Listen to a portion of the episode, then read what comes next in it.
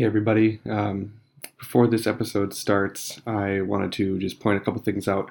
Um, this with uh, this episode with Katerina you, uh, initially started as a live episode uh, we recorded a few weeks ago. I was going to have this out sooner, but I had some technical issues, um, and with life and kids and everything getting in the way, um, I just had to release this as a normal episode. Um, so it'll be good for those who, who did not listen to the live episode. You can listen to this one; it's a good episode. I also want to point out that uh, and I get into some more adult topics in this episode regarding the Nephilim, how they come to be. Um, it's nothing graphic, but it's if you it might not be suitable for young children. So if that's something that you're concerned about, then I, I want to just let you know now uh, before the episode starts. All right. Well, I hope you enjoy the episode. Thank you. God bless.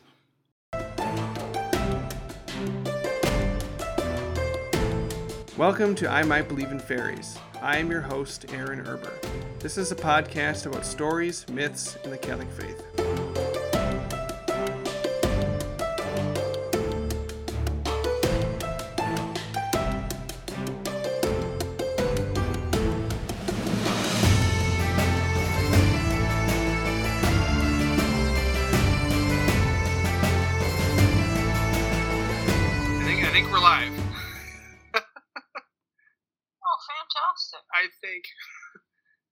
See Joe Kai and your uh, I think I see Max in the in the chat there. Yay! Um. Okay. Okay. Hey, look at that! All right, Joe Kai. Okay, good. See, can you hear us? Oh, thank goodness, we're live. Oh, fantastic. we did it. Oh my goodness. I'm not sure what I did to make it live, but I I did it. Um, I, I guess I need streaming software. That's Yeah. see, this is this is good. This is like a nice, you know, I'd like to say stress free, but I was pretty stressed the whole time. Um, it, uh, but it, you know, it's it's, and I'm very delayed. I'm watching myself. I'm I'm pretty delayed, but uh, that's okay. Yeah, try not to watch yourself. I'll try not to watch myself. And I'm going to start. Um, I don't know if this will be recorded or what's going on, but I'm going to turn on the Audacity and record it as a podcast too. And that way, um, if the you know if the live thing doesn't actually get recorded, then at least we'll have the podcast uh, audio data. So that's good. Well- All right, everybody, welcome. Sorry to be so late. Um, so unbelievably late and I'm sorry to, but we're this is a work in progress here, and um, I guess you need streaming software to uh, go live. I just thought you could do it with YouTube, and I got it all set up, ready to go. And then as I'm talking to Katerina, I'm like, oh, I can't actually click the go live button. So that's why is that? That's weird. So I really quick, I figured out how to do it somehow. So all right, this is I Might Believe in Fairies, and I this is the first ever live episode, and hopefully we'll do these again, and I won't make such an ass of myself. Um, but today we're going to be talking about uh, giants in the Bible and um, and in myth, and uh, we're going to kind of keep it to an hour because it's late for Katerina, it's late for me, so um, we're going to try to keep it uh, keep it to an hour. And uh, if you are a subscriber, you can uh, send questions through Patreon. Um, uh, if you want to do that. Uh, anytime during the broadcast um, is perfectly fine. And then um, if not, you can just you know send us chat you know messages and chat. And um, uh, Max, I, I'm giving you free. You can ask questions because you're Katerina's boyfriend, so that's that's fine. Aw. um, if you want to do that, that's totally fine. Um, so yeah, uh, Katerina, welcome. Thank you. It's good to be here again. Yeah. Um, you're kind of the guinea pig, you know. I did my first um, Yeah. guest episode with you, and I'm doing the first live with you. Uh, so uh, it's pretty fun. Um, yeah. Always happy to be experimented on. well, we got it to work. That's that's the good thing. We got it to work. Hopefully, people are still interested in watching. Um, but uh, yeah, why don't we just jump in? Um, so we're going to talk about giants. We're going to talk, uh, otherwise known as the Nephilim, and um, what kind of got me into this. And um, just kind of some background on this. I remember when I was a little baby Catholic. I'm not much older than a baby Catholic now. I came back to the church you know, six to seven years ago. I was talking to a family member about scripture, and there was you know, the passage in Genesis where it talks about the giants or the Nephilim uh, before the flood. And I'm just like, that's kind of weird. Like, what, what, are those? What are the Nephilim? It's kind of odd. Like, in my uh, family I was talking to, my mother-in-law, she's like, yeah, I don't know. It's just, it's not, it's just not that important. You know, it's not. And um, it's not a, it's not. We just don't know. You know, it's kind of this weird thing that we don't really know anything about. And I will say that I've come to kind of disagree with that. You know, at the, at the time, I'm like, yeah, it makes sense. Whatever. It doesn't really matter.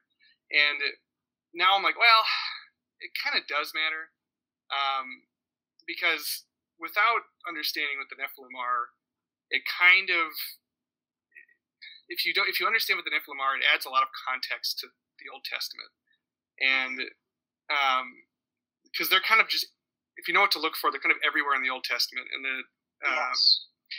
they kind of set up um, you know the nations, and you have Israel, you know the God kind of brings out of the, the nations and sets up a nation for himself, and eventually wants to bring the nations back to himself. And so it kind of provides a lot of color and provides a lot of explanation for what's going on in the Old Testament. And on one level, it's not it's not important because there's no definitive church teaching on what the, who the Nephilim are, what they are.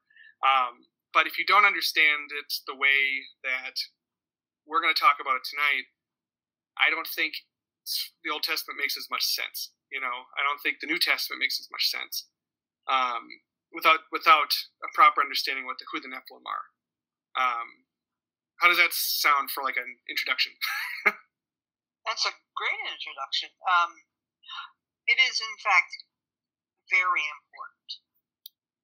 It's a very important uh, subject, um, and although there is no definitive church teaching, uh, several church fathers did speak about the matter, and we'll be able to touch on those later.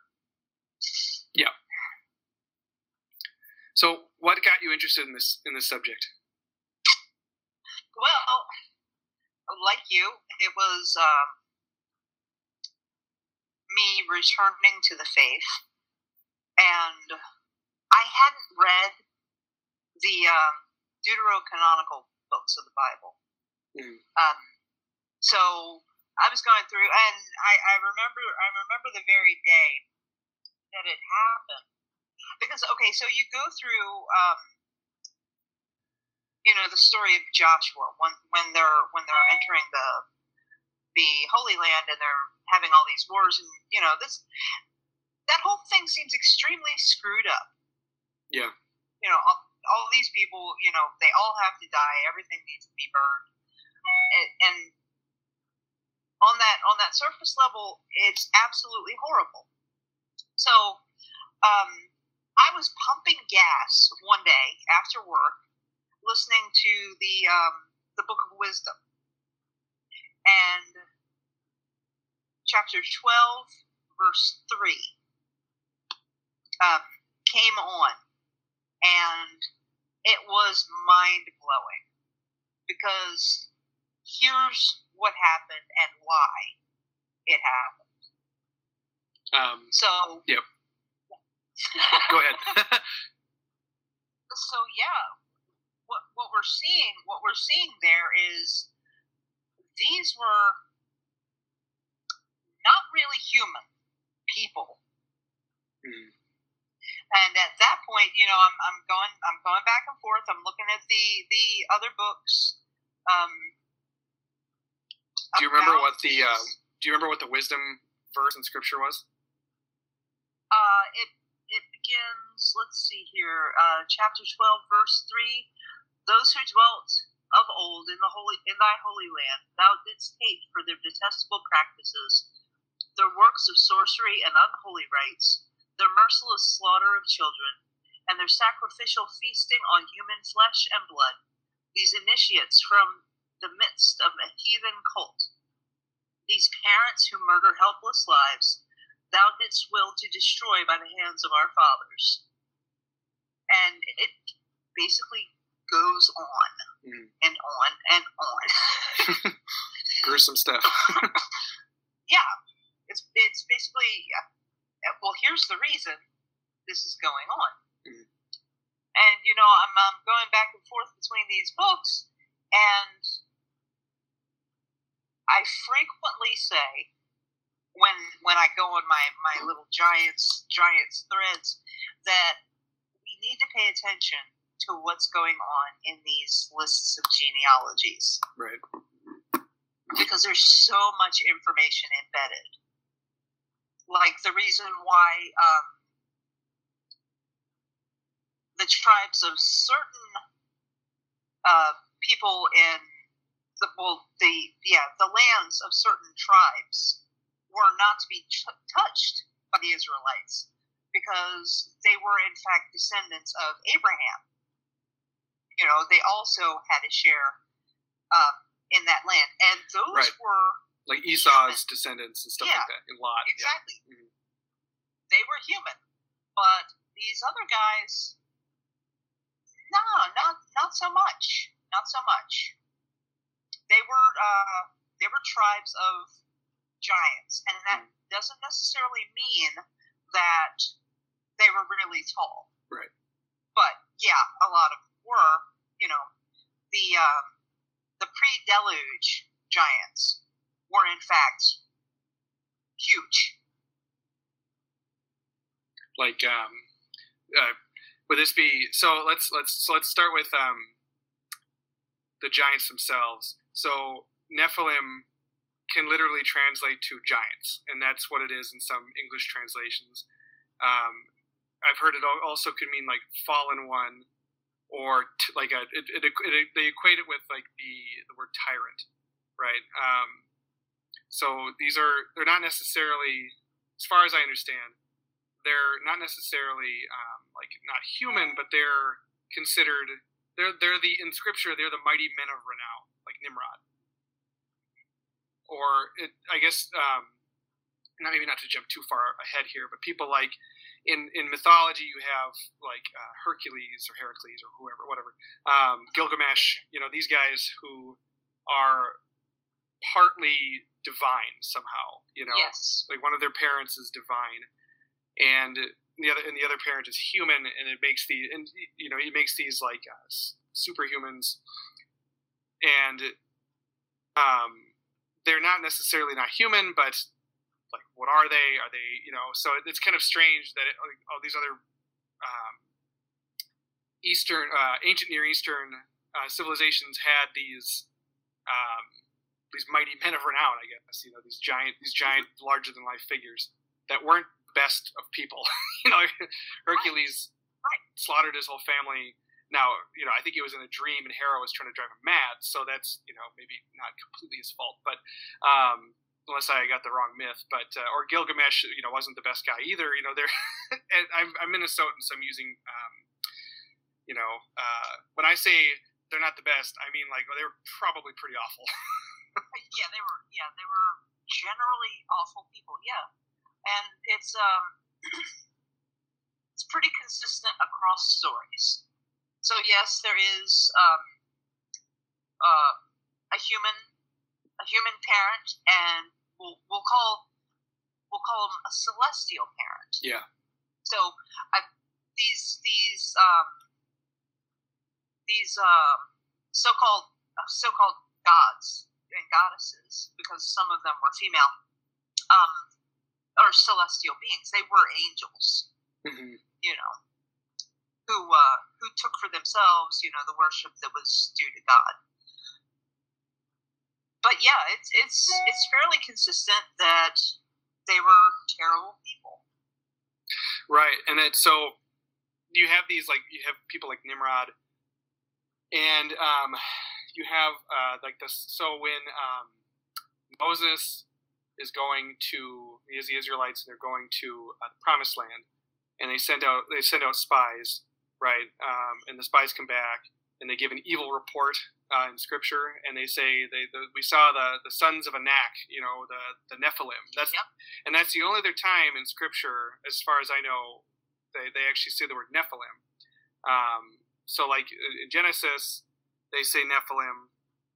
Um, what cha- was that? Chapter six in Genesis. Yes. Um, Yeah. Uh, so I can read. I'll read that in a second here, but um, so I have it pulled up. But uh, that's the only other time they use the word Nephilim, and they say they were they're like grass. We're like grasshoppers to them, right? So they're like big dudes, right? Um, and that they stem from. Um, I don't know if this is in scripture, but I think the, what you were saying about the genealogies, you know, like um, going even further with David, you have Goliath, who's like the last of, you know, the last of one of these guys, um, and And his brother. his brother. Yeah. Okay. Goliath had a brother. Okay. Yeah. Um, um, so here's Genesis chapter 6. Um, and after that, men began to be multiplied upon the earth, and daughters were born to them. The sons of God, seeing the daughters of men, that they were fair, took to themselves wives of all which they chose. And God said, My spirit shall not remain in man forever, because he is flesh, and his days shall be a hundred and twenty years. Now giants were upon the earth in those days, for after the sons of God went into the daughters of men, and they brought forth children, these are the mighty men of, of old, men of renown. And God, seeing that the wickedness of men was great on the earth, and all that and that all the thought of their heart was bent upon evil at all times, it repented him that he, made, that he had made man on the earth, and being touched inwardly with sorrow of heart, he said, I will destroy man, who, whom I have created upon the face of the earth, from man even to beasts, from the creeping thing even to the fowls of the air, for it repenteth me that I have made them. And then he talks about Noah after that. So that's kind of, and that's like, that's all we get, right? in scripture. And so, like, the questions are who are the sons of God? Who are the daughters of men? Um, and why would their union lead to the flood? Right? That's and so you have two.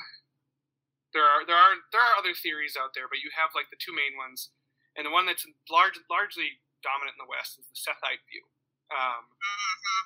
that the sons of God were the descendants of Seth, because Seth was the replacement of, of um, Abel, and he was the the righteous one of God, and then the daughters of men were the descendant, the women, the daughters of Cain.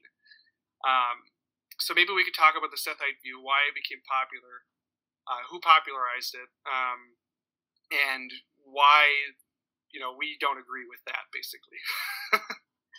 Okay, so um, that view, uh, it, it, it actually it's a it's a pretty old view. There are some church fathers that um that that held to that. Um,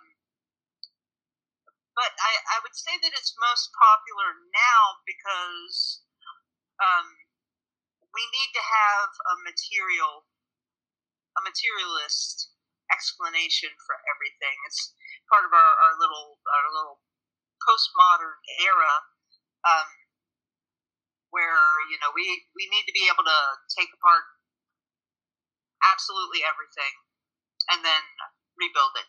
The the view it, it frankly it doesn't make sense hmm because nowhere are um, Seth's descendants um, in Scripture referred to as the sons of God. Right. They're not. So there's no there's no textual basis for that. And as far as um, angelic beings being referred to as sons of God, we do hmm have scriptural evidence for that. We have that in uh, in Job and also um, and also el- elsewhere in the Bible, but more most interestingly in the book of Job, Yep. where we have a um, have a, a vision of the heavenly court where the sons of God are going to and fro and sort of you know making making them making an account of themselves in this sort of um, ancient Middle Eastern um, royal court setting. Right. The like the um, it's called the divine divine council uh, theology, Yes. and um, so a lot of where I'm getting this information is from a book called The Unseen Realm by uh, by Michael Heiser. Um, it's not just there, um, but it's it's um, what, it, it, from a um, an Orthodox priest named uh, Father Stephen DeYoung, um, who has a blog and a podcast called Lord of Spirits. He's got a blog called The Whole Counsel of God. Um, and he goes through that as well. But like in Dr. Heiser's book, he provides a lot of a lot of uh, scriptural citations. He, he cites Job, um, and they where God is referencing the sons of God. You know, um, which he's it's from the context. It's clearly his the angelic beings, right? It's not it's yes. not men. You know, it's not people, humans. Um, and then there's um, like I think there's a Psalm 78. Does that sound right to you? Um, yes. Probably shouldn't just. yeah, we, yeah. shouldn't just throw it out there. Some psalm said it. Some you know. um, so I think it's Psalm 78. Uh, let me find it here. Um, can't find it at the moment, but uh, it's Psalm 82. Do you have it? Yeah, God has taken his place in the divine council. Okay. In the midst of the gods, he holds judgment. Yeah, and it might be that psalm too, where he says that they, you know, basically because of what they did, they'll die like men. You know, um, yeah. and so it, the so the, like the Sethite view, what really kind of, you know, um, makes me not hold to that, that to that view is why would there be a flood, right? Why would uh, why would that be the response? Like this world-ending flood to Cain and Seth's lines, like you know, um, intermingling. That doesn't really make a whole lot of sense to me, um, just from a logical standpoint. You know, like why would that? Why would that specifically cause a flood? Um, but the uh, the um, sons of God being divine beings coming down and mating with with human women, that yeah, that that would do it.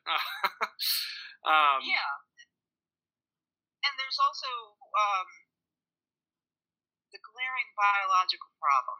Yes. That today, if an unrighteous spouse and a righteous spouse have a child, that child is not going to be a giant. Right.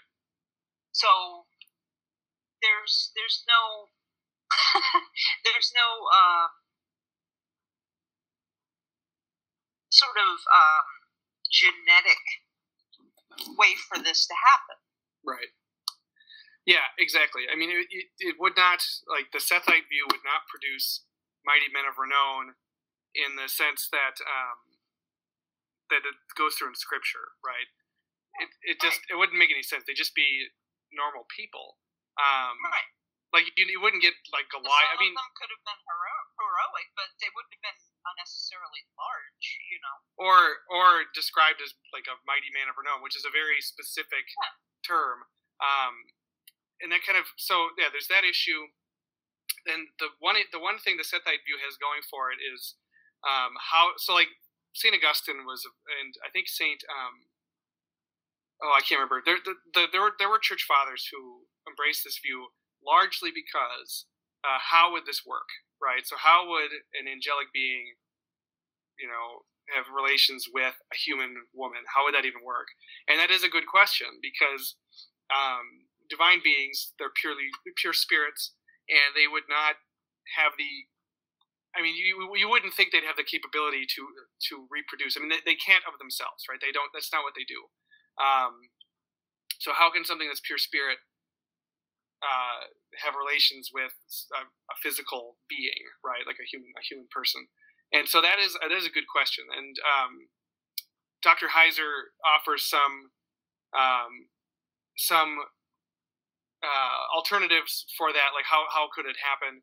Um, and I I think he said that they could like I don't know if this is something they could actually do, but um, he said they could open the womb of women, you know, just of themselves like you know it says God does you know opens the, the womb of Sarah, um, stuff like that. And I don't I, that I'm not particularly convinced of that. Um, but so how how would that work? I mean, not to get too graphic, but like how that is that is a major um, point the Sethite view has going for it, in my opinion. Um, what, what do you what do you have to say to that? Well, um, angels can have physical bodies. Mm-hmm. So what we mean uh, we're, we're, we're really not um, defining terms you know we're not really being clear about what we mean when we when we say and i'm, I'm saying we as as christians Mhm. um do we even know what we mean when we're saying pure spirit Maybe not. I I don't think that we do. I don't think that we do because there are many instances in the Bible where um, angelic beings interact with human beings physically. Like, um, whose feet did Abraham wash? Right. Yeah, Um, that's true. who who who physically pulled Lot? Um, yeah, who physically pulled Lot out of the way of the mob Mhm. into his house? In Sodom. um, who uh, who dislocated Israel's hip. right. I mean, th- these are these are all physical. Yeah. No, that's a good point. Yeah, these are all physical interactions. So, yeah, that. Well, so I think Yeah, and they can eat like the angels who visit Abraham. I think they have, or no, Yeah. yeah, yeah, they have dinner with Abraham and with Lot. I think they eat with Lot too. So it's it's yeah, they can clearly take on you know physical bodies that interact with you physically, right? That can touch you and, Right. and eat food with you and, and things like that. So, I don't think that. Um, I really don't think that it's it's necessarily correct to um, use uh, the phrase "pure spirit" to mean um, an incorporeal being Mhm. because they do have some they do have bodies i mean these angels they do have bodies so being having bodies it it, doesn't necessarily take away from uh, their their purity or their spirituality Right, right. Yeah. So, um, Saint Augustine, I believe, um, I so he he knew he he believed that you know uh, incubi and succubi, like de- demonic entities, could take the form of you know attractive people and have relations with victims. Um, it, it was the so he he like the, the church fathers believed that um, that it could happen. It's just how do you have a child, right? How do you have a child with this entity um, that would you know have, be a mighty person of renown, mighty man of renown? Um, and you know, I think um, looking at pagan temple uh, temple worship is um, not that anybody would want to, but but No. uh, but that that's where that kind of comes in because in um, you know they bed. they describe Og's bed right in um, Yeah.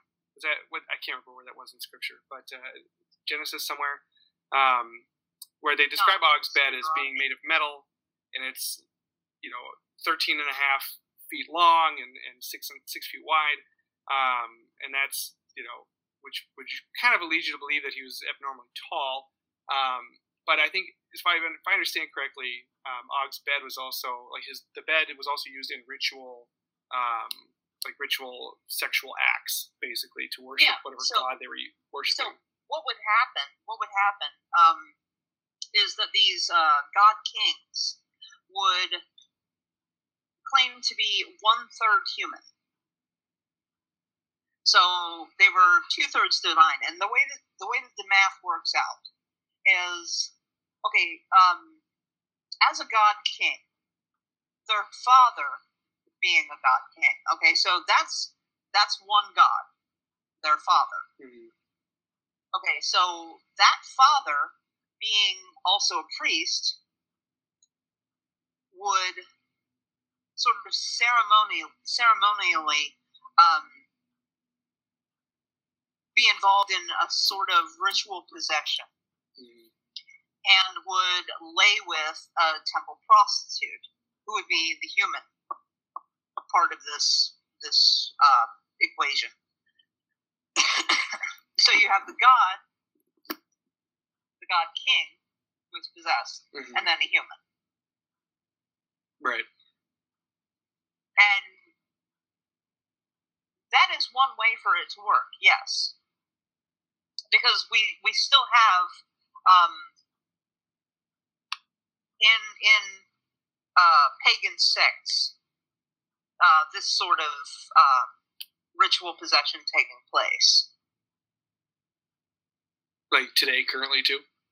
Yes, it's it's a staple part of uh, religions like um, voodoo. Sure. Okay. Yeah. Well, and then um, not it's not quite the same, but you have like the the Oracle of Delphi, right? Who, um, I think she could predict the future or something, right? Um, but she would be supposed to be possessed by Apollo. Yeah. So, same sort of thing. So they, except they're not trying to reproduce a child. Uh, Right. um, with that, but uh, it's still it's still bad. Um. so you have like you have the these ancient Near East kings who were themselves seen as gods, and they were Yes. themselves seen as the son of their father, right? Which is the god, the whoever to whatever temple it was they were worshiping in. And then they have a, a temple prostitute, which is a human female, and so that would be one way to produce um, a, a uh, and we didn't I, like we didn't come up with this, right? I I, I heard about this um, from Father Stephen DeYoung, and uh, Dr. Heiser doesn't go into this theory, but it kind of matches what he's, he's talking about, and this actually makes this actually makes a lot of sense. And I, not to get too graphic here, but um, I, I remember once hearing um, a Catholic priest talk about I don't remember who was, um, but he might have I think he was an exorcist or something. I, I can't remember who it was, but it, they they they said that if um, I, got my butcher it here. I might. I just. I just remember this. They, they said if, if someone was possessed, and they had sex with someone who was not possessed, the demon could like transfer over to that person, um, because you're like, you're like opening yourself up to that other person in such a way spiritually that the demon would now have claim on you. and I'm like, when I heard that, I'm like, that sounds crazy. You know, that's that's nuts. But then after learning about this, I'm like, well, okay, that maybe isn't so crazy. Um, Right. because that would go a long way to explain um, how these giants Oh, come, wow. come about. what? It would it would it would explain quite a lot about um, current year. Yeah. well, yeah, not not that, uh, but like this this whole like temple ritual, um, this whole temple ritual thing would help to kind of explain what was going on in scripture and help explain, you know, what you read with the wisdom literature, how um, how the ancient Israelites would come up would come up against these other groups of people who would be horrible. Like you have you, you mentioned Lot. You have Lot in Sodom, and he's visited by the angels, and you have all of the men, like all of the male people in Sodom, surrounding Lot's house and wanting basically to sexually assault those angels, right? Um, exactly. yeah. Exactly. and Lot was going to give him his daughters instead, and they're like, "No, no, we want them," you know. And Lot, you're going to get it too if you don't if you get a, if you don't stay out of our way, and that just adds a whole level of horror to what was going on in that scripture, you know, because it's it's horrible enough, right? And then if you add, oh, actually, they were trying to, you know, perform this ritual with these angels, it's like, oh, dang. Yeah, exactly. That's what they were after. It wasn't. It wasn't. You know that they were trying to um, rape strangers, Mm, which is which is how it gets uh, it gets um, interpreted now. It wasn't that. It wasn't that at all. They knew that they were angels. mm, They wanted to have sexual relations with angels because they knew that that was a practice. That was a practice that had gone on in the past. Right. Yeah, and then you have in scripture where they, um, yeah, you were describing Joshua um, going basically to war against all of these neighboring tribes to clear them out of the promised land. He's not supposed to go after Esau's descendants or Lot's descendants because they're all right. descendants of Abraham. Um, and therefore they all have a portion of the promised land. Um, but he's supposed to go after these um, these tribes, these other pagan tribes, giant tribes, right? Yes. And um, so in Scripture, this is like the this is the toughest part about the Old Testament is these wars, right? So Joshua is commanded to, you know, basically lay waste to these cities, kill people in there, um, and depending on how you interpret it, Heiser talks about, you know, sometimes it, it says, you know, and he Joshua attacked them and they, you know, they were no more. You know, it's like, oh, okay, that could mean that he destroyed the city but didn't kill everybody in there, and the city was no more, and he killed all the giants, right? Um, because it could be are they a whole city of giants? Are they you know just a handful of giants that are in control of the city? Um, something like that right? So when you have this view uh, that they're actually um, all of these you know the the, the war of, against the giants in the old testament is connected to what happened in genesis with the flood um, things start to make more sense as to why these tribes were treated so harshly and why they weren't allowed to keep any of the spoils of war. Um, yeah, it was all yeah. it was all tainted and corrupted. Right, and these these pagan groups, these giant clans, were so horrible. Like you were just reading the wisdom literature, kind of describing, you know, what was going on, and then we have like, um, so we have that, right, and then you you have Goliath, you know, the famous, you know, David fighting Goliath. That's a very famous example. Um, but in addition to scripture, there's also uh, the, the, the, Book of Enoch and the other um, like pseudepigrapha that was written in the Second Temple period, um, which is, I, if I understand correctly, it's the period between the Old and New Testaments, right? Yeah. Yeah. Okay. Um, and the New we're Testament. Looking at, we're looking at roughly um, 200 um, I think the Book of Enoch is dated, dated to 200 BC. Okay. And I think um, the Book of Jubilees is um, is also right around there. Okay. Yeah, and I was just listening to the Book of Enoch. Uh, truth be told, I had never read it or listened to it until today, and I was listening to it in the car um, to go get um, cake. Only the first book is good like for for your listeners. Only the yeah. first book is good. Um, the other the other um, there's three, right? Yeah, and one of them is just basically about the seasons. Uh, there's some sort of a um, ideological um, conflict between the lunar calendar and the solar calendar. So yeah, I think the the second two books are Gnostic, right? So don't read those. Yeah. But the first book, the Book of Enoch, the first book of Enoch, and this is probably why it's not in Scripture, right? It's not like canonical because there's right. so much ambiguity well, about it. By Enoch. Yeah. Yeah. Uh, it's and so it's not canonical, but it it's cited a lot by New Testament authors like um, Jude. Um, St. Jude. Well, most importantly, it's it's cited by Jesus. Okay, can you provide that uh, citation? Uh, yeah, all of the um, all of the Son of Man language, mm-hmm. which is in um, it's in Daniel as well as yep. the Book of Enoch.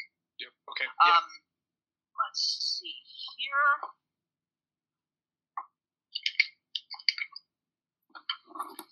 And it's also cited by Saint Jude, I believe, in yeah, in Jude and Peter, and in Second Peter, yeah. And um, I've been trying to find the Second Peter. Um, if we're if I'm not the most prepared, it's because I barely got this live stream to work. So yeah, and I kind of I kind of dropped my notes. Um, here we go. So I have Second Peter here for uh, this is Second Peter chapter two.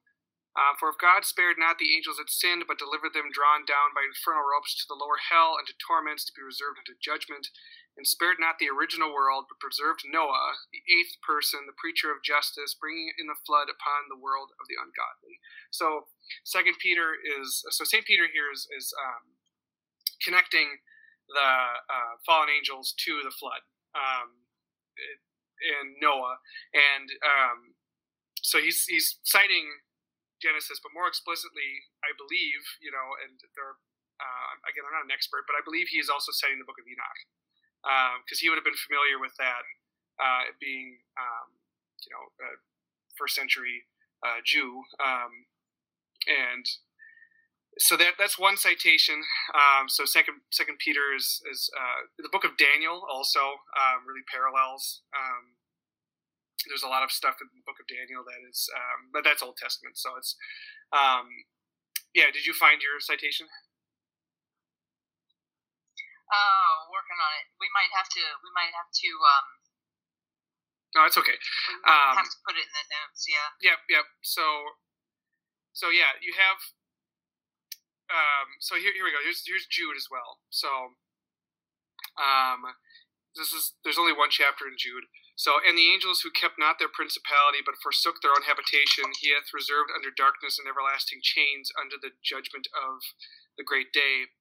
Um, and, as Sodom and Gomorrah and the neighboring cities in like manner have, having giving themselves to fornication and going after other flesh were made an example, suffering the punishment of eternal fire. Um, so he kind of cites the principalities, you know, coming out of their habitation, and that's also from the Book of Enoch, uh, because the when Enoch is um, he's kind of shown the cosmos, right? That's like the seven archangels are kind of showing him around, and they're in hell, and um, Enoch's like, "What is going on over there?" And they're like, "Oh, well, that's the those are the angels that um, they were stars that uh, rose before their time, and God's punishing them in this for all eternity in this part of hell." um, so principalities in in the angels in uh, the, the, time period we're talking about, um, and up through the Middle Ages, were often identified with stars um, and planets. And um, um, yeah, yeah, I found what I need. Okay, great. All right, so when when Jesus says, um, "Blessed are the meek, for they shall inherit the earth," in Matthew five five, um, the uh, quote in Enoch is, "The elect shall possess light, joy, and peace, and they shall inherit the earth." Uh, the Father judgeth no man, but hath committed all judgment unto the Son. John 5 2 2. Um, the principal part of the judgment was assigned to him, the Son of Man. That's Enoch. Um, okay. Um, yeah, it, it, it, he, quite a lot, quite a lot. Yeah. Um, so, yeah, we have this, um, this these angels who've, who've you know produced these mighty men of renown, and they establish cities. Right, that's kind of what they do. Um, and Cain is, is credited with establishing the, the first city. Uh, now Cain's not an Nephilim, but um, you have you have um, kind of this this city building associated with uh, Cain and other like uh, Nimrod, and also um, in mythology, you have uh, Romulus and Remus, you know, establishing Rome. You have um, all of these heroic, you know, heroic to, to the pagans, uh, heroic people founding cities. Um, so city city building is, is connected to uh, the Nephilim um, and to the the sons of um, the sons of the, the devil, basically, um, which kind of brings us to the Garden of Eden as well, um, where Christ, you know, Christ says uh, they're um, oh man, I'm just going to quote this. It's paraphrased, but he's referring to the Pharisees. Yeah, he, I'm not going to spend time looking for it. He's, he refers to the Pharisees as um, sons of the devil, basically. Like your father, you're, li- you're liars like your father because your father's a liar from the beginning, something like that. Now, they're not actually physically sons of Satan, but um, they are acting like like Satan in that, in that, and that and by acting um, like Satan, you effectively are becoming more like him, and um, and you have um, and that he connects that to so that's kind of in connection to like uh, the um, in in the Garden of Paradise. you have Eve. You know, um, you you will strike at you know, your seed will will strike at their seed, basically. Um, like your your your descendants will strike at their descendants. Now that the demons can't reproduce, you know, in the same way, but so you have this, and that's what kind of Heiser talks about too, where it's like, yeah, they're giants in that if they're evil and that they act evil and that they become the sons of these fallen principalities. Now that was very rambly, um, but I, I'm trying to. I'm again, I'm not an expert. It's like these are things that I'm trying to like kind of work out myself. You know, um, like how this all kind of functions, and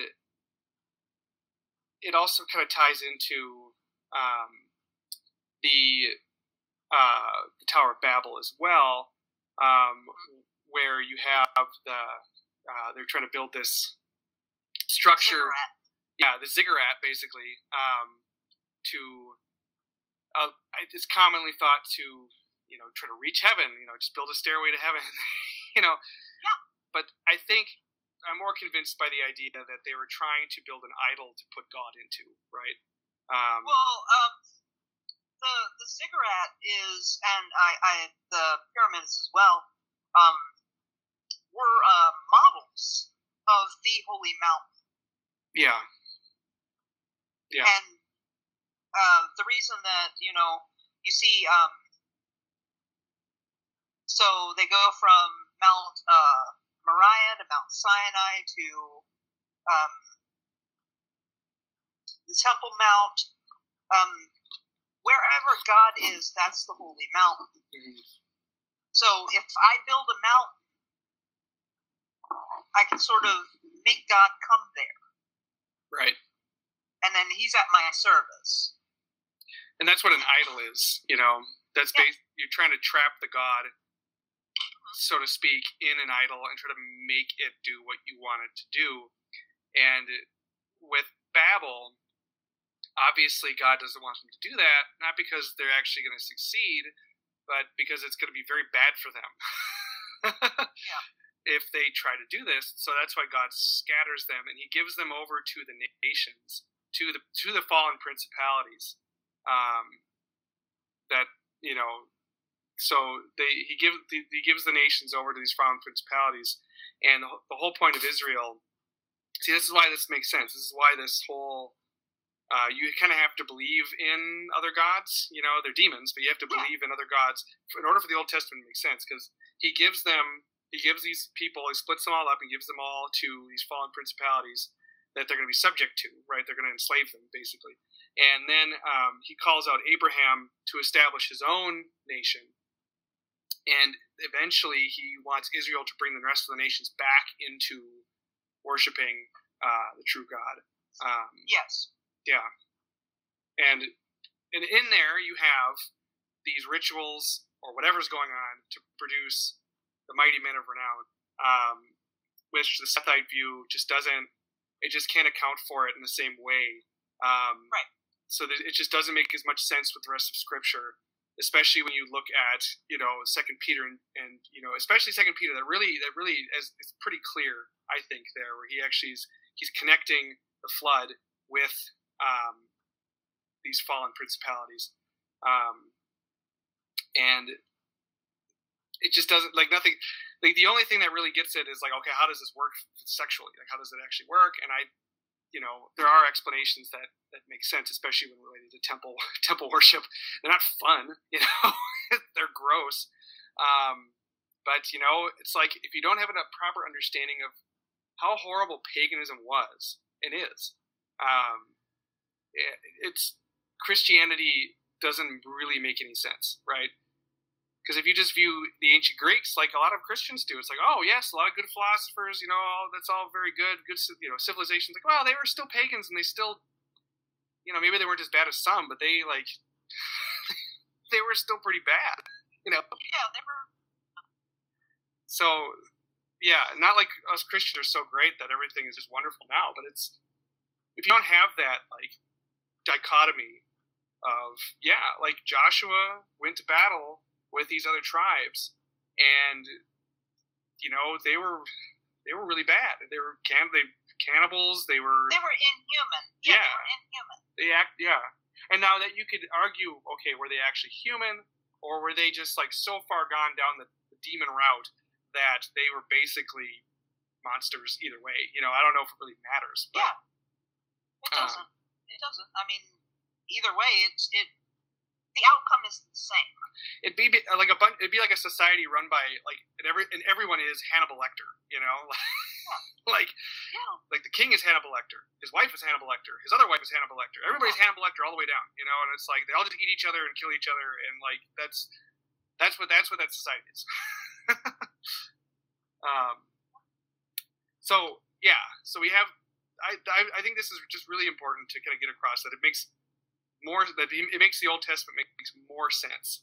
Um, it explains things. Uh, you might you don't have to like it, you know, but it's it makes it makes the Old Testament seem it's more coherent. It coheres more with yeah. itself. Um, so we talked about the Sethite view, um, and is there anything you want to like kind of go over before we um, move on? I guess. Well, I did mention um, some church fathers. Yes. And I just want to. Um, we're just going to go with Irenaeus. Mm-hmm. Um, his understanding of it. Uh, this is from a discourse in the demonstration of apostolic preaching. and for a very long while, wickedness extended and spread and reached and laid hold upon the whole race of mankind until a very small seed of righteousness remained among them, and illicit unions took place upon the earth, since angels were united with the daughters of the race of mankind, and they bore to them sons who for their exceeding greatness were called giant giants. And then we have Saint Augustine. Uh, no, no, Saint Ambrose. I'm Saint sorry. Ambrose. Yeah, Saint Ambrose. Uh, the giants, Nephilim, were on the earth in those days. The author of the divine scripture does not mean that these giants must be considered according to the tradition of poets, that's the pagan poets, mm-hmm. as sons of the earth. That would be uh, sons of Gaia, who was, um, he's speaking about the uh, Gigantomachy here. It would have been understood to his listeners. Um. And Gigantomachy is war with giants. Yes. Yep. Yes. um, as sons of the earth, but asserts that these whom he defines with such a name because of their extraordinary size of their body were generated by angels and women. that was St. Ambrose, you said? Yeah, that was St. Ambrose. And um, I'll just go ahead and do uh, Clement of Rome as well. Uh, a little bit, a little bit longer. But when, having assumed these forms, they convicted as covetous those who stole them, and changed themselves into the nature of men, in order that, living holily and showing the possibility of so living, they might subject, subject the ungrateful to punishment.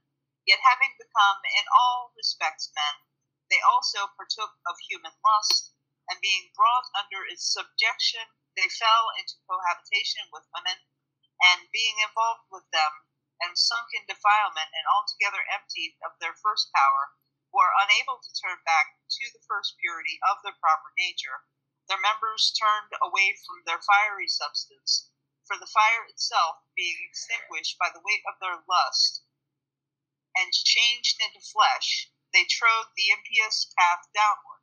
For they themselves, being fettered with the bonds of flesh, were constrained and strongly bound. Wherefore, they have no more been able to ascend into the heavens.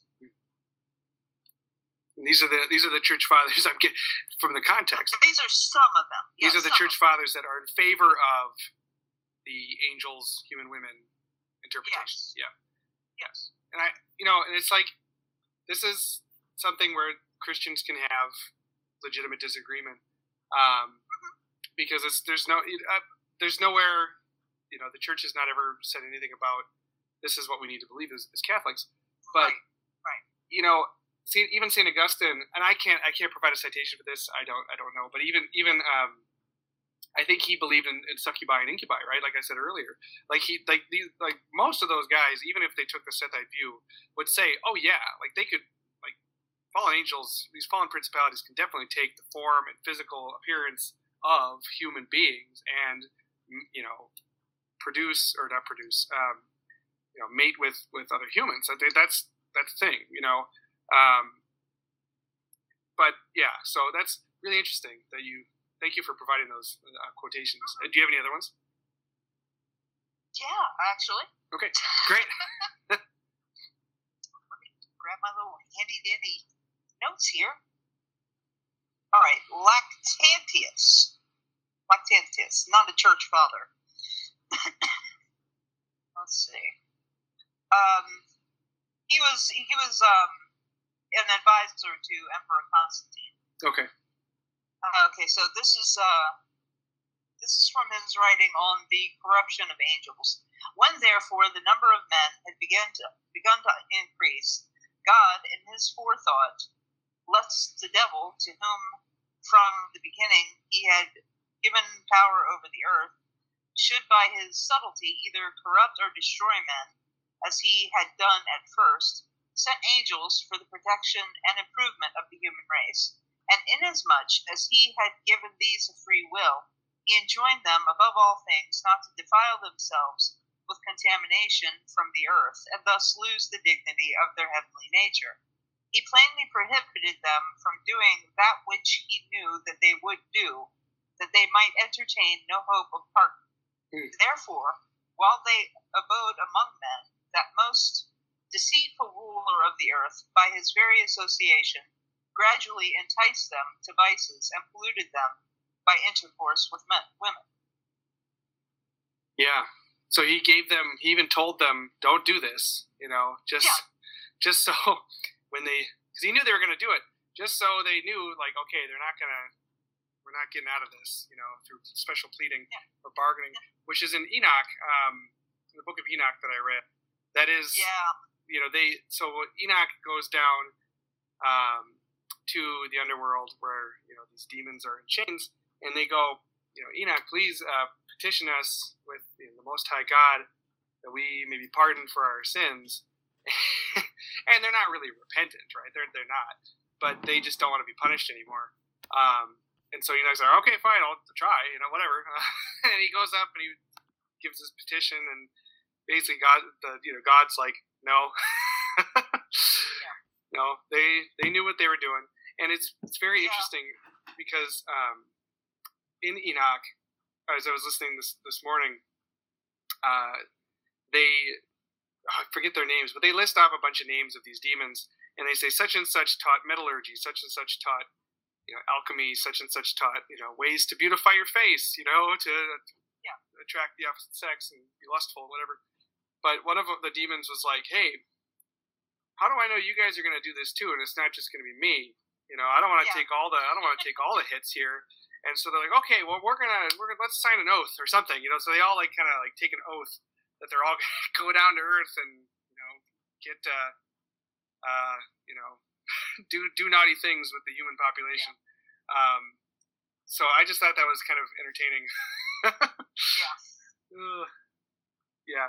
And so they beg they beg Enoch, hey, you know, you're you're in with the you're in with the upstairs crowd, like put in a good word for us. And and, and God God tells uh, Enoch to tell them, um, no, you were supposed to intercede for men not men for you. Right. Right. Yeah, I just I thought that was pretty entertaining. Um, and yeah, so Enoch is not canonical, um, but it is important to understanding. Well, for the Ethiopians, it is. Sure, yeah, but yeah. Um, for uh, most Christians, not so much. But it's it's one of those right. books that it has a lot of historical weight to it. The church fathers you know were aware of it, and you know the New Testament writers were aware of it, and they even quoted from it. Um, yeah. And so it's it's useful as like a, a filler, like it kind of fills in some yeah. details, right? Um, yeah. So, yeah, and we kind of went through the, the okay. scripture. It, basically, basically, uh, the church's stance on it is that yes, it is profitable, but no, it's not going to be read in church. Right. It's not part That's of liturgy. status. Right. Yeah. Yep. Not part of But liturgy. feel free to read it in your home. Right. Um. Yeah. So I had um, I was talking to uh, my last guest, uh, Christopher Tompkins. Um, I shouldn't say my last guest. My last aired guest. I had another one uh, a couple days ago. Um, we were talking about Arthur Machen and how uh, Mac Machen Machen Arthur Machen, um, not Machen. so he had this book called The Great God Pan, and it's kind of the same thing, right? You have Yeah, creepy, creepy book. oh my goodness, really creepy story. um, but it's it's basically like this Old Testament principality, you know, creating this offspring with this human woman who this offspring just this girl person that that's not even they're not, it's not even a person. It's like this thing going going around and destroying people, you know, just using them and destroying them. And um, so if you ever, I I do recommend Arthur Machen He's not for the faint of heart, but uh, Machen. Um, but that's that's a good story for someone who wants to kind of like get an idea of. It's not graphic. Like it's not. It's, he's not. It's not tantalizing graphic or anything. Right. Um, but if you wanted to get an idea of like how bad these creatures are, I think that's pretty good. You know, it might even pull some Mhm. punches. yeah. So yeah, you have scripture, and um, in a note you sent to me, scripture is not in a vacuum, right? Like this, Right. these writers, the the Old Bible Testament, does not take place in a vacuum. right? You have the Old Testament is not just you know they're not writing it just you know to write it. They're usually writing the writers of the Old Testament are writing it to either chronicle events or um, chronicle people like you know uh, important people like lineages and stuff or poetry or you have things like they um, are writing to kind of combat the rival you know uh, gods uh, of the time And their period claims, yeah. yeah The claims that their gods made. Yeah. right so you, most famously is baal right Mhm. um, and that's the one.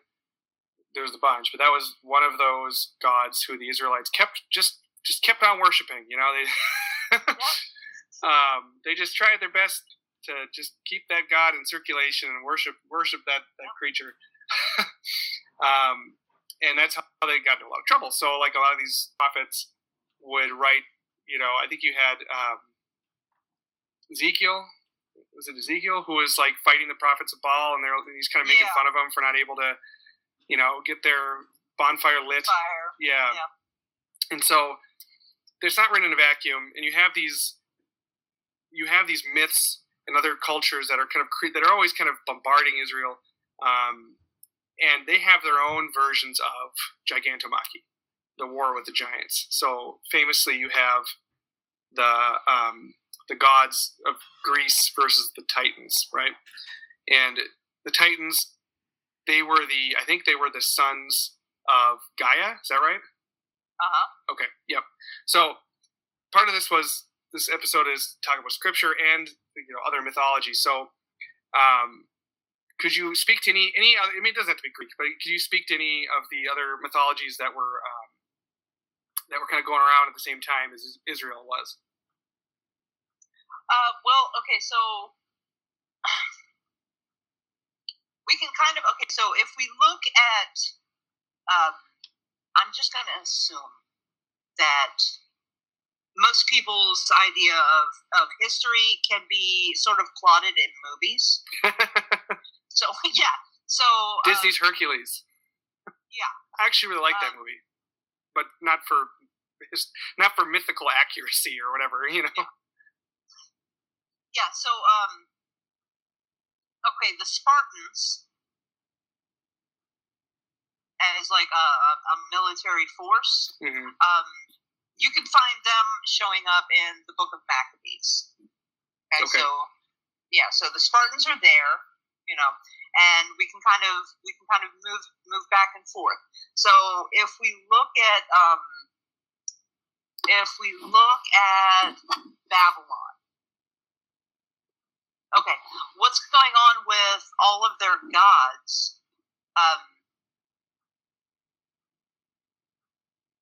is okay. So for them, for these for these um, ancient Babylonians, um, their their what we consider myth is their current events.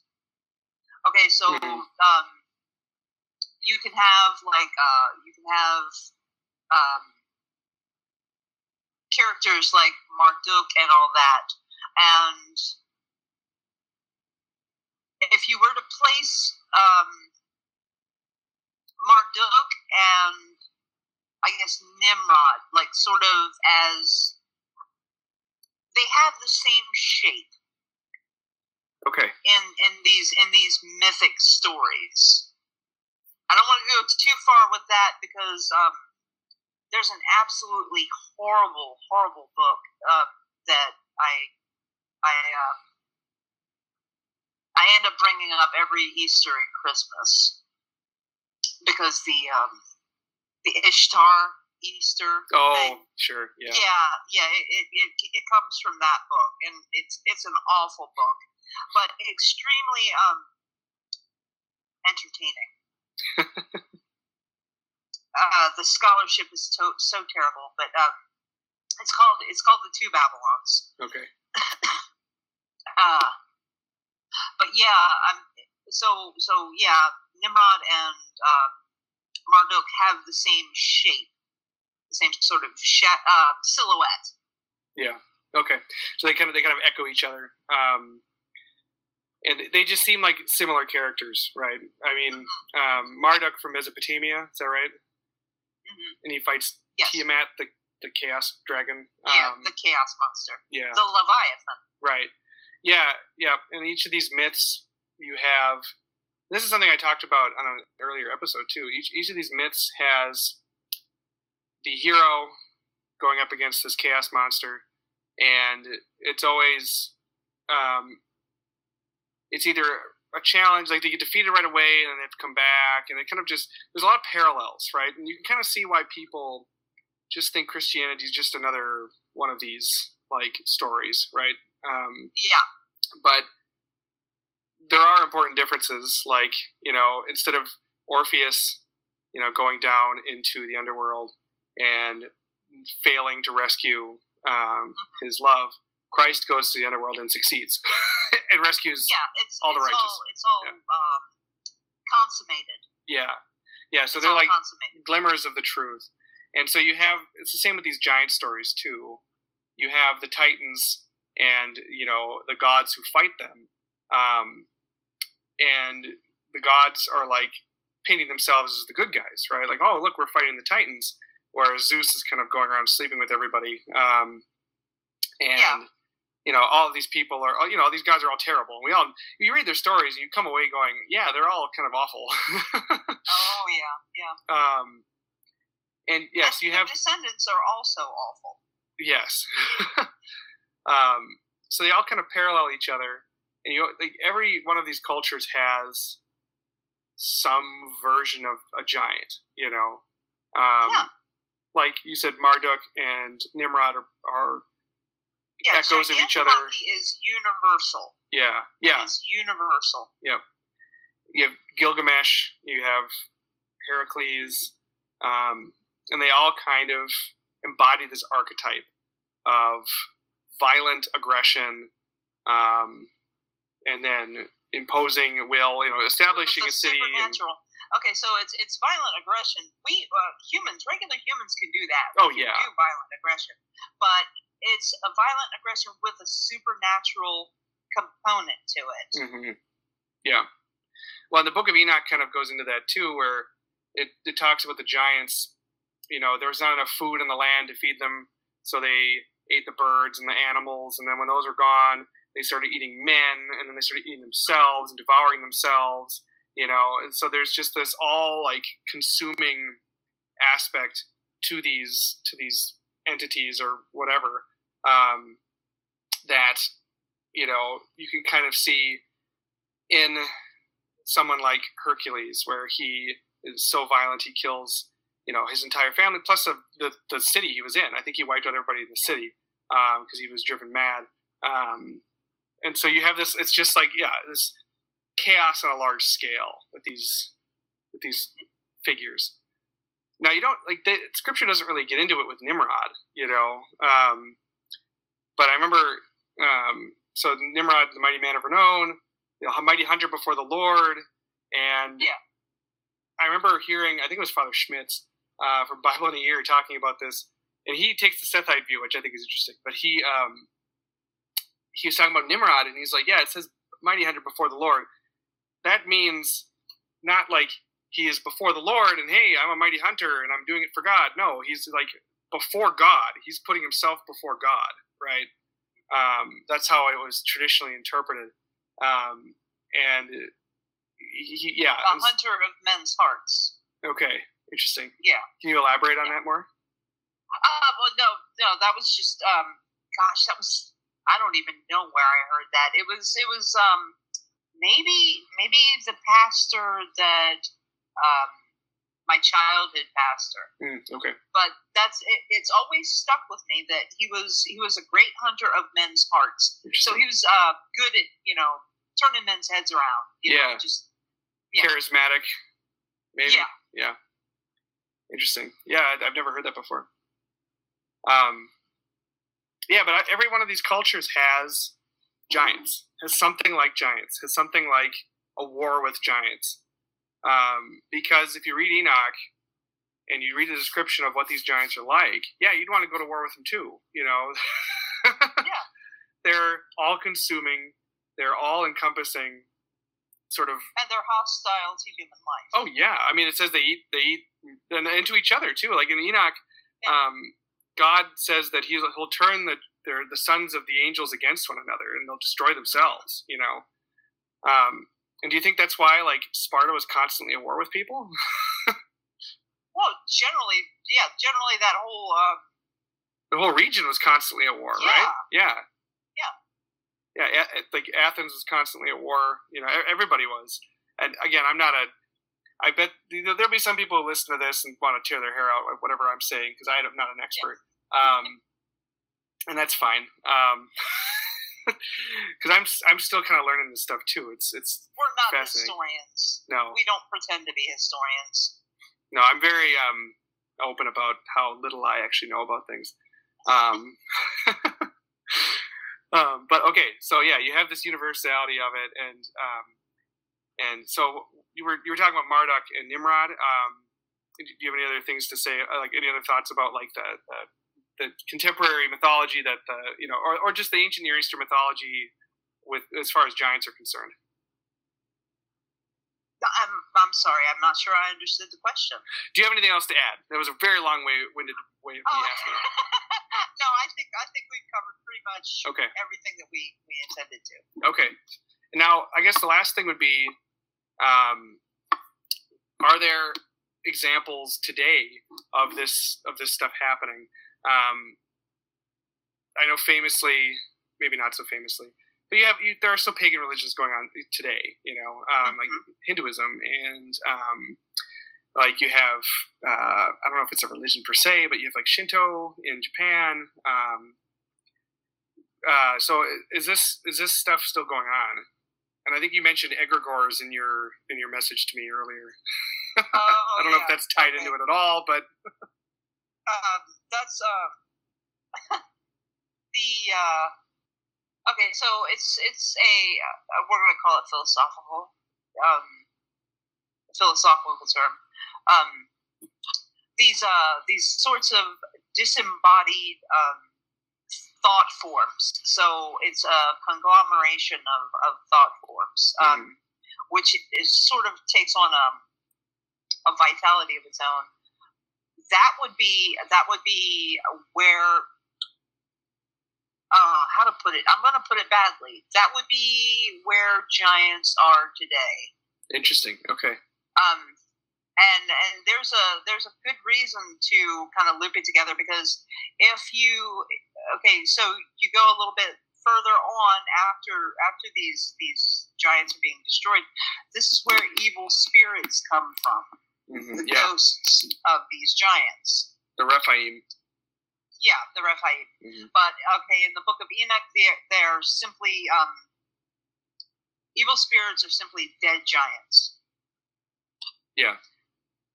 Right. So, and and those are the unclean spirits that you run across in in the New Testament. That's exactly what these beings are, um, and why one of them says um, says to to Jesus, um, "Have you come to you know destroy us before the time?" Because their understanding was they were going to get to hang out and do whatever they wanted, you know, until Judgment Day. Right. And they thought wrong. Right. the um so when we're looking at um as much as we can the spiritual lay of the land those those devouring hostile to human life beings are still present with us Right. You know, they're the ones that. Um, I mean, again, I'm not an expert on this, but uh, they often will be seen in exorcisms. Um, now, it's hard to tell because demons are really tricky, and I think you kind of lose your identity when you become like one of them, right? So when you die, you kind of enter this. I mean, I think C.S. Lewis kind of talks about this in the Screwtape Letters, where and in in, in, in that uh, Perelandra, where you have um, Weston. Um, he is possessed by this demon basically, and he surfaces for a moment. The Weston does the the villain. Uh, he's a human, and he, he kind of surfaces his personality kind of bubbles to the surface, um, and he describes what it's like, and it's like it's this giant melt, almost like a melting pot of like you're all you're just almost consumed by these, this personality, and um, you you kind of lose your identity. So like demons, kind of it's tricky to if if you're an exorcist to, to you know to pinpoint okay who are we dealing with here? Because it could be a whole bunch of them it could be one you know they kind of their identities kind of shift. I i think that's my personal opinion um because you're not like defined right? You're just kind of this mass of of like personified evil. Yeah. um and so it's hard to pinpoint that but it does make sense that the um these dead giants these like dead kings basically are the spirits that um, show up in the New Testament.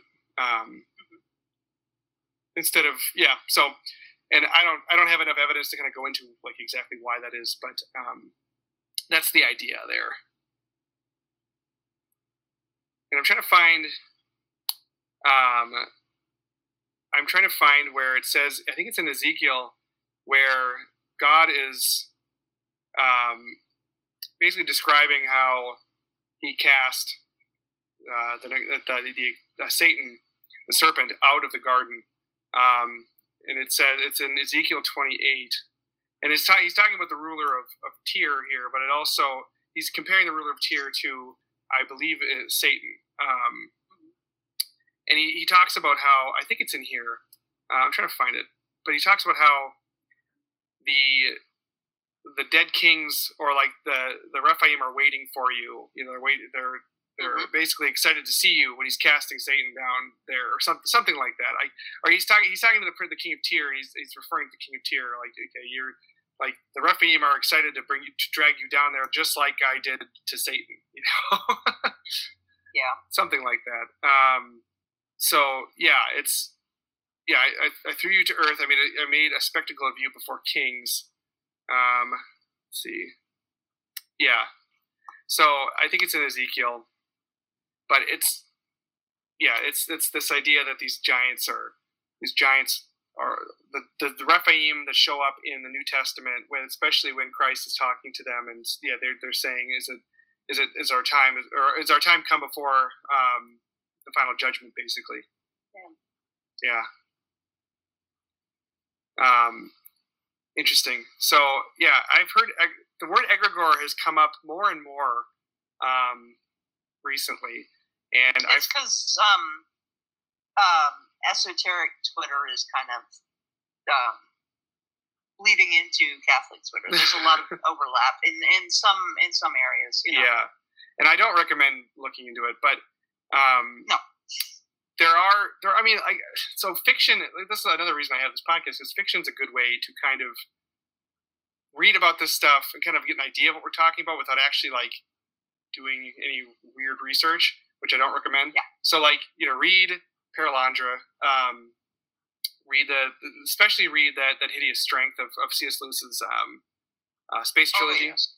um, to get an idea of what's going on, but especially Perelandra. Um, and then Arthur Ma- Arthur Machen's um, Great God Pan is a good is a good one too. And then I have not read this one, but Tim Powers has a, a book called Forced Perspectives that actually deals specifically with egregores um, and why they're bad. Oh, yeah, they are bad. so I have not read that one yet, but um, I have an obligatory Tim Powers reference in every episode. I did not do that last time, but um, so and then there's like you have Hinduism, and then um, I remember reading that the the Japanese emperor. Um, I don't think he does it anymore, but there have been you know he's had evenings with the sun goddess, right? Like that's part of his. So like this, and I don't know if there's. I mean, there's probably sexual stuff involved, but I, I don't know. Like the, the news headlines don't ever like the Japan, you know, don't ever go into that. But um, there's still stuff like that at least talked about, you know, um, in the modern world. And obviously, demons and stuff are, are still real, so they didn't go away. um, yeah, I don't, I don't see. I mean, there's one question in the chat. Jokai has a question. Um, he's not a patron, but that's okay. Um, so, who are the specific church fathers who wrote about angels and succubi ta- uh, t- taking uh, physical forms? I, I did mention Augustine. I don't have any specific citations, unfortunately, because I don't I don't spend a whole lot of time looking, researching about that stuff. Um, Well, I read a couple of them right. you did, yeah. You read a couple of them. Saint Ambrose was one. Uh, you said Saint Irenaeus was another one, uh, talking specifically Clement about that. Rome. Yeah, Saint. Yep, yep. Um, so there's there's a few there, uh, and you actually provided citations, which was great. It's better than what I did. Um, and I don't think I have any patron questions. Um, but uh, yeah, so do you have anything else to add? Um, we were trying to keep this to about an hour. I think we've gone over an hour now. Um, Uh, well, yeah. Next time uh, we're together, we're gonna have to do Giants in the New World. yeah, so like you talking we did America? not even scratch that. Yeah, like the the Americas. Yes. Okay, that would be interesting. Um, because there are there are um, uh, Native American legends, I think, of a similar sort of situation where you have um, these fallen angels giving humans technology. Um, Yep. So that that'd be very interesting. And that's another thing too with this technology. You know, it's not that this technology they're given was bad. It's that they were given this technology in order to they were ready for it. yeah, in order to destroy themselves, right? Yeah. It's not like makeup on your face is really bad. It's like, oh, well, here's how to do it in a way that will, you know, entice lust, you know, and drive Yeah. people crazy.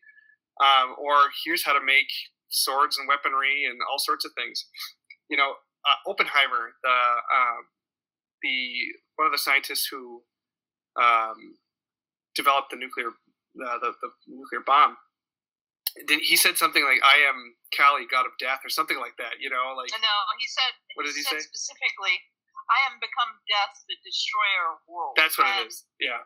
Yeah, he was he was quoting the Bhagavad Gita, Okay. which is um, it's a religious passage um, toward the end of the Mahabharata, which is um, one of India's two great epics, and that is in fact that that entire story is the Hindu version of Gigantomachy because all of the um, antagonists in that story were either gods Mhm. or descended from gods. Okay. So yeah, it's it's Nephilim everywhere. it's it's it's Nephilim. Nephilim all the way down. everywhere. Yep. Yeah. Yep. well, like Achilles too is another example, like from literature, right? So you have Yes. he's the son of a daughter of Poseidon, I think. I can't remember her name, but um, she's a, a goddess of sorts, and Mhm. um, yeah, and he's a rage monster too. yes. and Hector, Hector is the is the good guy, right? I mean, he's like Hector is the noble one, you know, who he's one of the nine worthies, I think, in in the traditional uh, the, the medieval legends. Um, but you have Achilles, who you know, who gets mad that um, his basically concubine gets taken away.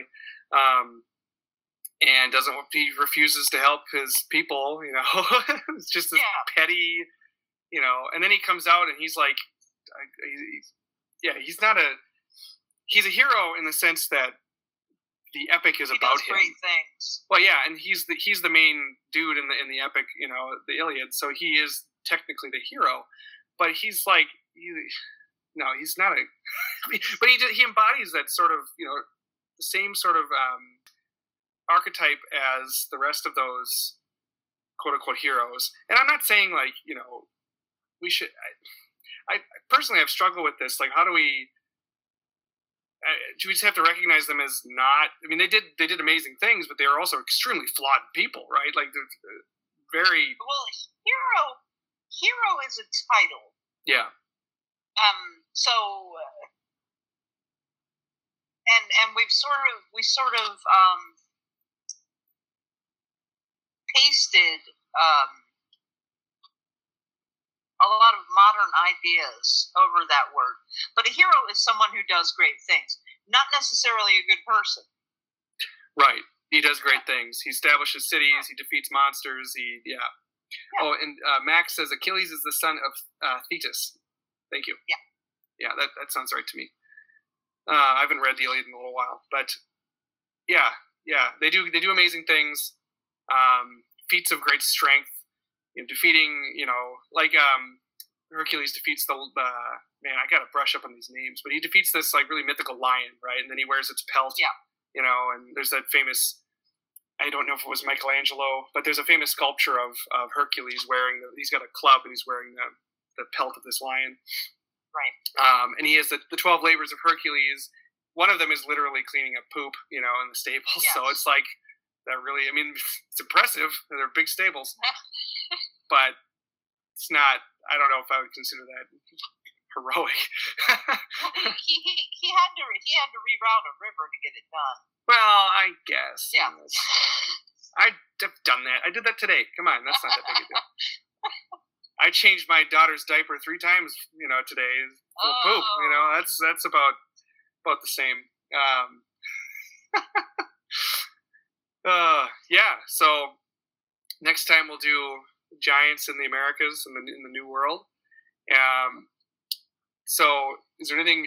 Final thought. Let's just. I think we should probably wrap this up. This has been a lot of fun. I'm glad I got this to work, man. This is this is good. Oh yeah. And I'm glad I actually got this uh I got this material out because this actually was recorded before. Okay. Not by you. Right. Okay. Yeah, you told me by about you. that. Well, this will this will go out as soon as I get it edited. So like the the live stream, I think if I know how to, I don't know how any of this works. So I think if I understand what's going on with the live stream, it may or may not be recorded and put on YouTube. However, I am recording it for my podcast, and that will be released just um, as an audio. Uh, I wanted to do a live stream so people can ask questions, and um, you know, I, we did get a question. Thank you, Joe Kai. um, and the man, Joe Kai. and uh, Mac, Max said that he was just uh, um, he was too busy enjoying your presentation to ask any, to think of any questions, Katerina. So, um, thank you. Yeah. But I know a lot of people were are probably going to listen to it on the podcast, and that's I, I thought this would be a fun way to do it. It was pretty fun. It was entertaining. At least I get to people see what I look like now. Um, and Joe Kai said I have a beard. Um, um, and a, mu- Aaron has a mustache. That's pretty noteworthy. Um, and then Dr. Max said the, the Nemean lion. He said that he thinks that. Yes. Yeah. Damien Lyon. So, um, yeah, I need obviously need to brush up on, on my myth. Um, and Yeah. So a lot of with just a final thoughts. A lot of what Scripture is doing, partially, is to is to offer a correction of what the the rival the rival stories that were going on. You know, at the time they were writing it, they're offering you know correctives. Uh, that's not all they were doing. I think that's what, especially with Genesis, I think people get a little too hung up on. Oh, they were just you know writing, um, you know, a correction to the the Babylon myths with the creation story. Um, it's like that's partly what, what was going on, but they're also describing. We can get into this too, but we like later we don't have to do this right now. But they're also describing the cosmological structure of the universe, not necessarily a scientific account of what's going on, but you know, you don't like it's on a mountain, you know, and it's the um, the the tabernacle is there, you know, because God is walking with them. Um, right. And so, like the creation story is um, describing the creation of a cosmic tabernacle, basically. That's my very unlearned attempt at an explanation. But it's like them fighting against these myths is not all they were doing, although that was part of it. Um, so, you, but you can't just like un, you can't just like do away with all the imagery, right? So, um, Cardinal Ratzinger, when he wrote in the beginning his like lecture series on Genesis, he talked about. I think it's in there. I think it's in there he talks about how it's literal in the sense that you can't get away from the number seven. You can't get, you know, you can't like, like the the imagery is literal in the sense that that's what the author was intending to get across.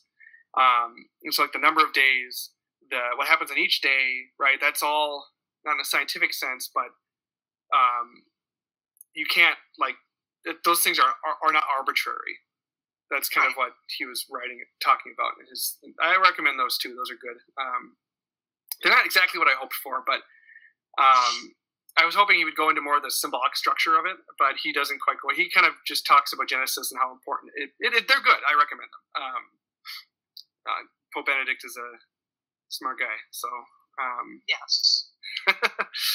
so, do you have any final thoughts? That's that's my final thought. It, it, has been absolutely great to talk with you again. Um, and I look forward to the next time that we get to talk. This yeah. has been great. Um, and I guess people know how to get a hold of me on Twitter. So, yep. Yeah. And um, I'm most active on Twitter. I have a Facebook page. I, I try to post updates Ooh. and stuff on there. uh, that's pretty much all I use it for. Uh, just like because there are people on there who follow it as well, that follow follow the podcast as well. So I know Twitter, the social media is all just a bunch of toxic nonsense, but it is fun. I, I don't know. That's how I met you and other people and stuff. So it's you carve out a little spot, you know, and you talk about the stuff you want to talk about, and try not to spend too much time on it. That's what I need to work on. Um, but it can be fun, and I've learned quite a bit. Um, so, yeah. Um, stick around after we're done the live done with the live stream. I'm going to check uh, the comments one more time. Um, Dr. Max says shadows creeping on the walls, spirits in the air. Um, I guess you can see the background there. I didn't notice anything spooky. I didn't think so. In my background, no, I don't think so. Um, our house has been blessed. I use I use holy water a lot, so I, anything that tries to slip its way in here is going to have a hard time of it. Um, and then I'm going to check Patreon one more time. I don't think so. I think we're good. Um, yeah, stick around after the after done with the live stream. We'll uh, we'll chat a little bit um, if you have a, just a couple minutes. Um, all right. Well, that's it. That's all I got. Thanks for coming all on. Right. And do you have any um, book recommendations for this topic? I, I recommended Dr. Heiser's uh, The Unseen Realm. Gosh, I, uh, man. Okay, so um, Michael Heiser, he, he wrote the foreword to. Oh, okay, let me. Okay, so we're done. We're done recording, right? Not yet. Uh, oh. All right. Uh, gosh. I can edit all this in the in the podcast. This is live yeah, though. I'm this gonna, is not going anywhere. I'm gonna I'm gonna pan I'm gonna pan this author. But look, okay, so Heiser wrote the um the forward to um, it's a set of a set of appendices. Okay. Okay, and they're appendix, appendices that are wonderfully written. They are great resources, right? Mm. But the books that they're appendices to are awful, awful, awful. Okay, so the the the writer is a great researcher, but he can't write fiction. It's it's just that simple and that sad. Uh, his name is Brian Godawa, Okay. and the um, there's actually two of them. One that I have in my hand right now is When Giants Were Upon the Earth. Okay. The Watchers, the Nephilim, and the bism- Biblical Cosmic War of Seed. Okay. Sounds good. So don't read don't read the fiction. Read the appendices. Yes, the appendices are fantastic. The 'Cause they provide is, They provide oh um, resor- resources, right? They cite they citations and stuff. And exactly. Yeah. Yes, yes. This is one of those topics where if you're not careful, you can fall down some really weird rabbit holes and Yeah. potentially some spiritually dangerous ones. So just I don't know, Yes. be careful. And Michael Heiser's a really good. He's a respected. He's evangelical. He's a respected scholar. Um, he's not a crazy person or anything. So he's he's a really good um, resource on that. Jimmy Akin from Catholic Answers has cited him. a Oh yeah, Jimmy bunch. Akin's amazing. yeah so he's this you know i when i read the unseen realm i didn't there was nothing anti-catholic in there. Um I, it's a really good resource and it gives you a basic uh and he, he has citations in his book too. So for further reading you can look at what he what he looked at. But like yes for some of this stuff you google it and it's like oh boy no thank you. I don't want to Yeah, i don't want that. Um yeah. It gets it gets really squirrely out there. and there's a couple of um wh- there's a website um, that I have been using for this called Unam Sanctam Catholicam. Uh, it's a Catholic website, traditionalist. Um, if that's not a deterrent, I don't think it is. Um, they have two. They have two um, uh, articles about the Nephilim. So they have Watchers and Nephilim, and then they have uh, previous one, which is something about the Nephilim. Um, introduction to the Nephilim. So they they kind of go through the same stuff we kind of talked about. They provide citations and scriptural verses, um, and they go through you know who the Nephilim are, you know all that stuff. So if you want further reading, I'll put those in the show notes. Um, so yeah, that's all. I, I I'm from Minnesota, so our goodbyes take 45 minutes. Um, so it's been a lot of fun, but I'm gonna I'm gonna let you go so you can go to bed. But uh, stick around for a couple minutes after after we're done recording, if you don't mind, Katerina. Oh yeah. Thanks for being Oh, patient, it's- bearing with me about the Oh yeah. live stuff. Hopefully next time will be. Uh, oh, it's sh- all a learning process.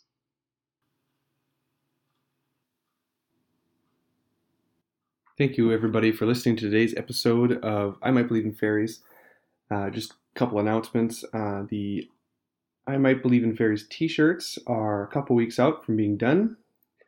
And when they're done, I will uh, send out a message, you know, notifications on social media and all that stuff and Patreon and stuff um, to just let people know that they're done. And uh, they will be available only for the $25 a month patrons uh, for now, and maybe eventually I will have them just for sale. Um, but uh, I haven't figured out how to do that yet. So um, for now, it's just going to be I'll send them out to you for free if you're a twenty-five dollar a month patron, and uh, you also get if you if you sign up to be a twenty-five dollar a month or a ten dollar a month patron, I will send you a book uh, related to the show.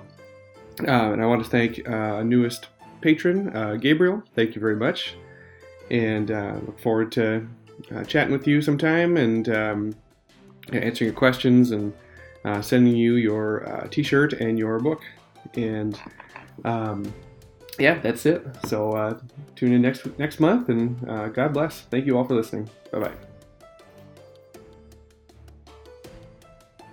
Thank you for listening to this episode of I Might Believe in Fairies. Please leave a rating and review wherever you listen to podcasts.